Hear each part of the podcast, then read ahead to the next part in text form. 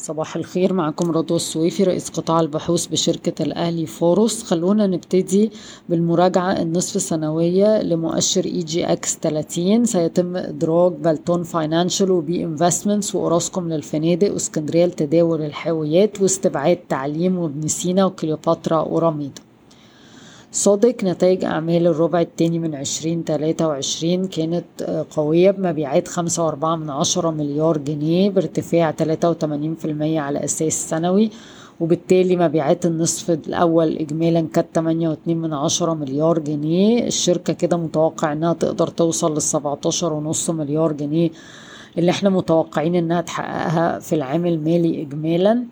بالنسبة للأرباح في الربع التاني من السنة كانت 148 مليون جنيه مصري وفي نص الأول من العام 335 مليون جنيه. شركة تابعة لطلعت مصطفى أصدرت توريق بقيمة 400 مليون جنيه مصري مدعوم بعضوية نادي الرحاب ومدينتي. في أخبار في الصحف المحلية إن صندوق الاستثمارات العامة السعودي بيتنافس مع جهاز قطر للاستثمار للاستحواذ على حصة شركة المصرية للاتصالات في شركة فودافون مصر وإن كمان اي دي كيو لسه مهتمة بالاستحواذ على الحصة. شركة أو باي شركة مدفوعات بتعمل في مصر ونيجيريا وباكستان هتتقدم بالحصول على طلب لترخيص بنك رقمي في مصر برأس مال 60 مليون دولار. في خمس موردين منهم السويدي. كل واحد فاز بعشرين ألف عداد كهربائي. سيتم توريده لشركة اسكندرية لتوزيع الكهرباء.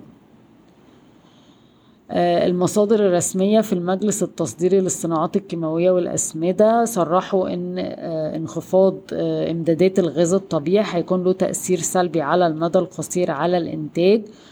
وبما إن الشركات عندها التزامات تصديرية هتحاول إن هي تقلل الجزء اللي بيتم بيعه في السوق المحلي لإدارة الوضع بشكل أفضل. مصر للكيماويات أصدرت أرباح العام المالي 22 23 543 مليون جنيه بارتفاع 160% على أساس سنوي مدعومة طبعا بسعر الصرف والسهم بيتم تداوله عند مضاعف ربحية 3 واتنين من عشرة مرة.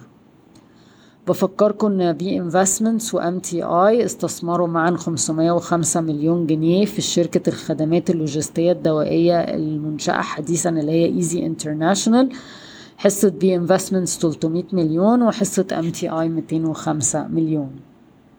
اسكندرية للأدوية أصدرت نتائج أعمال السنة المالية 22 23 بصافي ربح 125 مليون جنيه بارتفاع 3% على أساس سنوي. ده طبعا نتيجة الضغط على الهوامش مع ارتفاع التكاليف بعد تحرير سعر الصرف. والسهم بيتم تداوله عند مضاعف ربحية العام 22 23 ستة ونص مرة.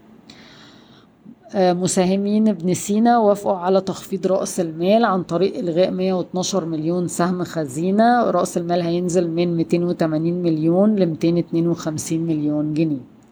شركة الأمل أوتو هتعلق عملياتها مؤقتا في مصنع تجميع BYD في مصر في خلال أسبوعين بسبب صعوبة الحصول على العملات الأجنبية لاستيراد مكونات الإنتاج المطلوبة Afreximbank جدد قرضين للبنك المتحد في مصر لمدة عام بقيمة إجمالية تقترب من المليار دولار بضمان البنك المركزي.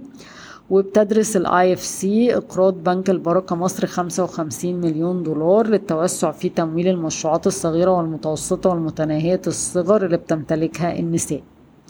Egytrans بتخطط لإطلاق مشروع Egytrans for Car Solutions وده مرفق تخزين سيارات بحلول نهاية العام. النهاردة عايزة أفكركم سريعا بأخبار السلع العالمية. البرنت عند 85 دولار للبرميل رجعنا تاني لاتجاه صعودي بشكل عام. الفرق بين الديزل وال heavy fuel oil طالع 20% 414 دولار للطن. اليوريا 450 دولار طلع 11% البولي إيثيلين لسه ثابت عند 1020 دولار للطن. البولي بروبيلين طلع 2% ل 902 دولار للطن. الفرق بين أسعار الحديد وخام الحديد نازلة 4% ل 354 دولار للطن. سعر الألمونيوم عند 2185 دولار للطن. آه، النحاس طالع 2% 8625 دولار للطن. أسعار الأسمنت في مصر ثابتة عند 1710 جنيه مصري للطن والفحم البخاري طالع 1% ل 135 دولار للطن. أشكركم ويوم سعيد.